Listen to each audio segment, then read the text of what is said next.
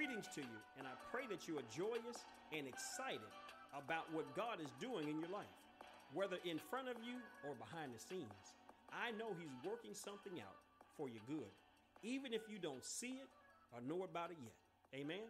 So, if you don't mind, I want to continue with our Gumbo Faith series. So, let's dive right back into another installment of Gumbo Faith of the biblical figures. It's not where you start, it's where you finish in your faith.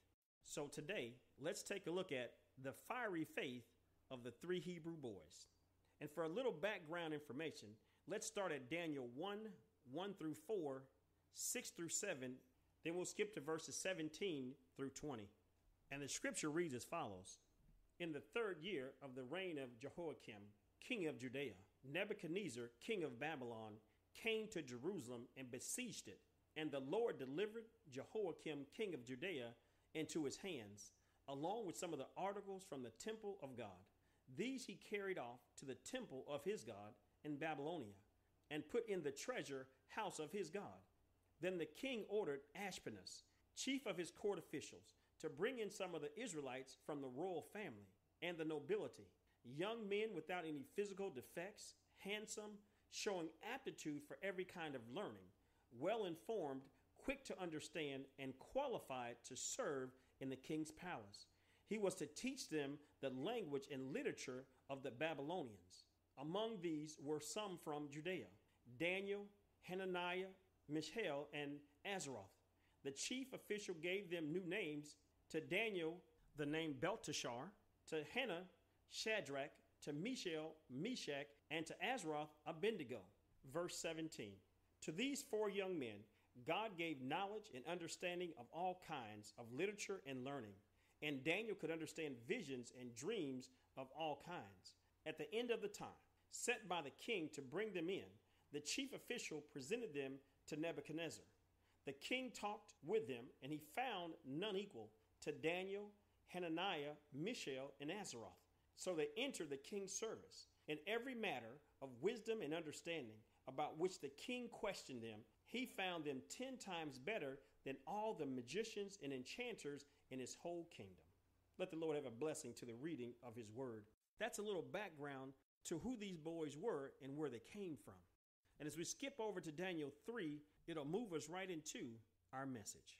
In the third book of Daniel, we read that King Nebuchadnezzar made an image of gold. Then he called all his government officials to come to the dedication of the image that the king had set up, and they all stood before it. Then the herald loudly proclaimed, Nations and people of every language, this is what you're commanded to do.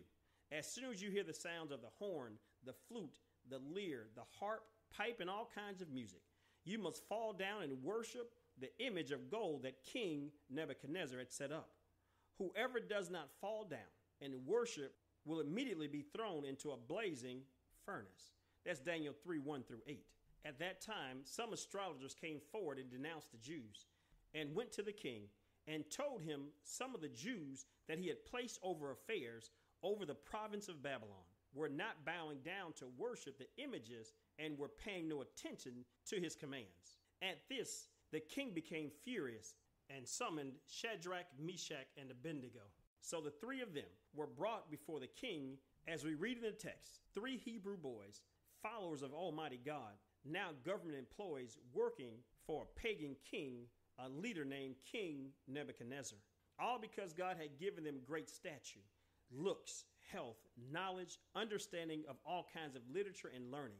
And they impressed the king, and he found them ten times better than all the magicians and enchanters in his whole kingdom. Can I say this?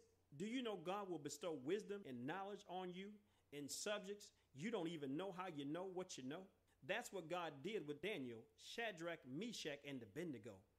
Gifted, talented, good looks, now promoted, elevated, and working in the services of the king.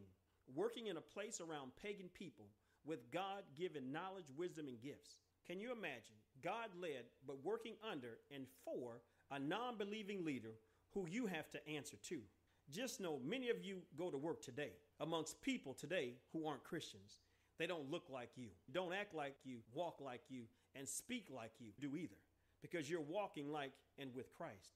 In the text, King Nebuchadnezzar had built a golden image and now commands that everyone in his kingdom bow down and worship it at the sound of music.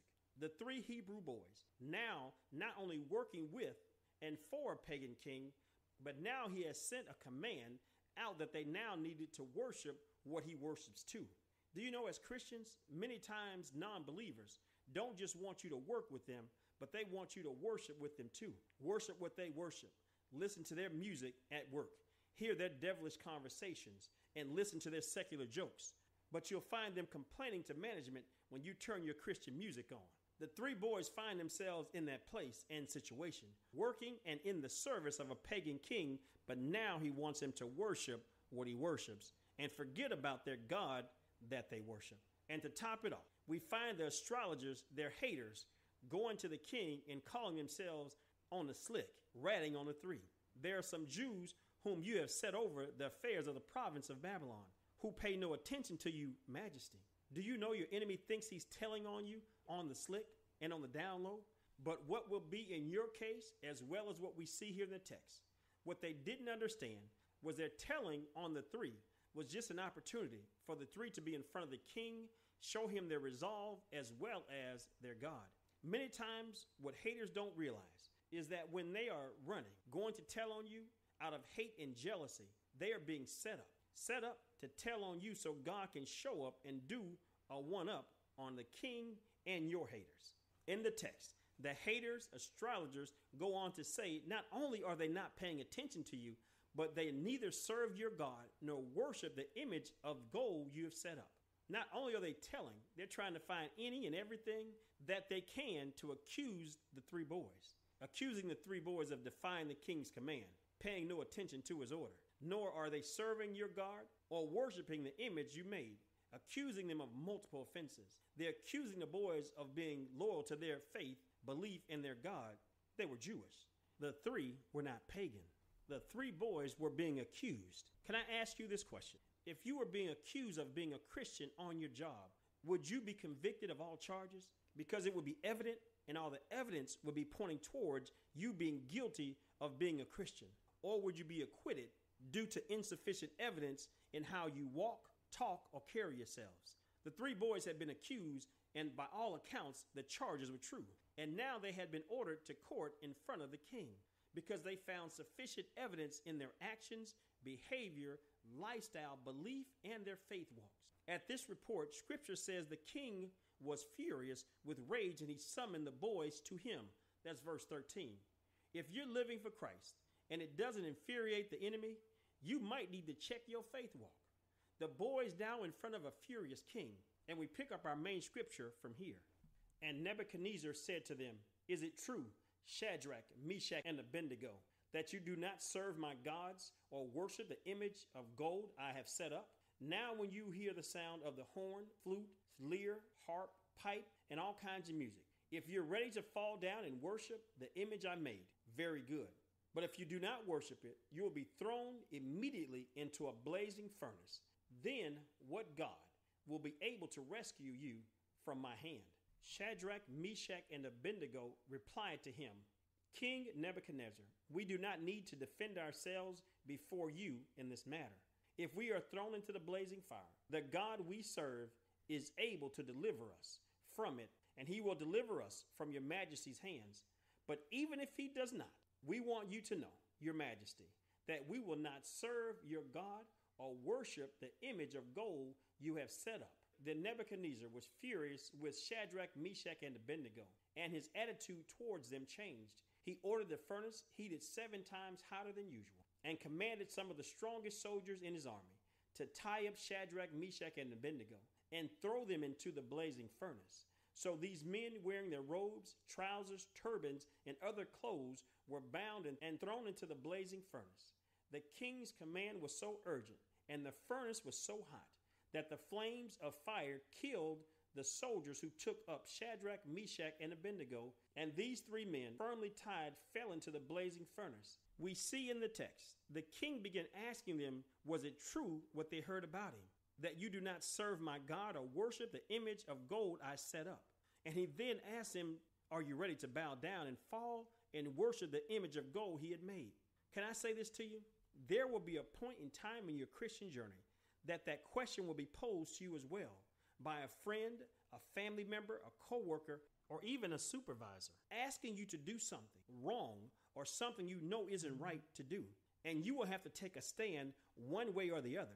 Stand for God's truth and righteousness or bow down to Satan's lies and wrongdoing. The three find themselves at that point, and the king asking them a question dealing with their faith walk with God. And with that question posed, he now is prepared to threaten them with the consequences of their actions or inaction. Do you know there are consequences for every choice or action that we take or undertake or don't take as it pertains to Christ? Scripture says there's a narrow gate and only a few will find it. But he also says there's a wide gate that many will enter through. Matthew 7 13 and 14. But I'm also reminded of a scripture that says, Deny me in front of man, and I will deny you in front of my Father. That's Matthew 10 33. So we see the boys are at a moment. They're at the narrow or wide gate moment, as well as a deny me moment. I ask you, when your moment comes, what will you do? The moment has arrived for the three Hebrew boys. The question asked by the king and the answer given by the three. You know, the enemy is bold and brash in how he talks to you. The king was all in in his I'm going to talk to you down mode to the three, not only challenging them, their faith, but also their God, asking them, When I throw you into the blazing furnace, then what God will be able to rescue you from my hands? Challenging God. Do you know when you walk with God, the enemy will sometimes challenge you? He will challenge your faith as well as God in his attacks on you. But what I've discovered is I'm going to stop right here and we'll pick the second part of this message up the next time we're together. So until then, be blessed.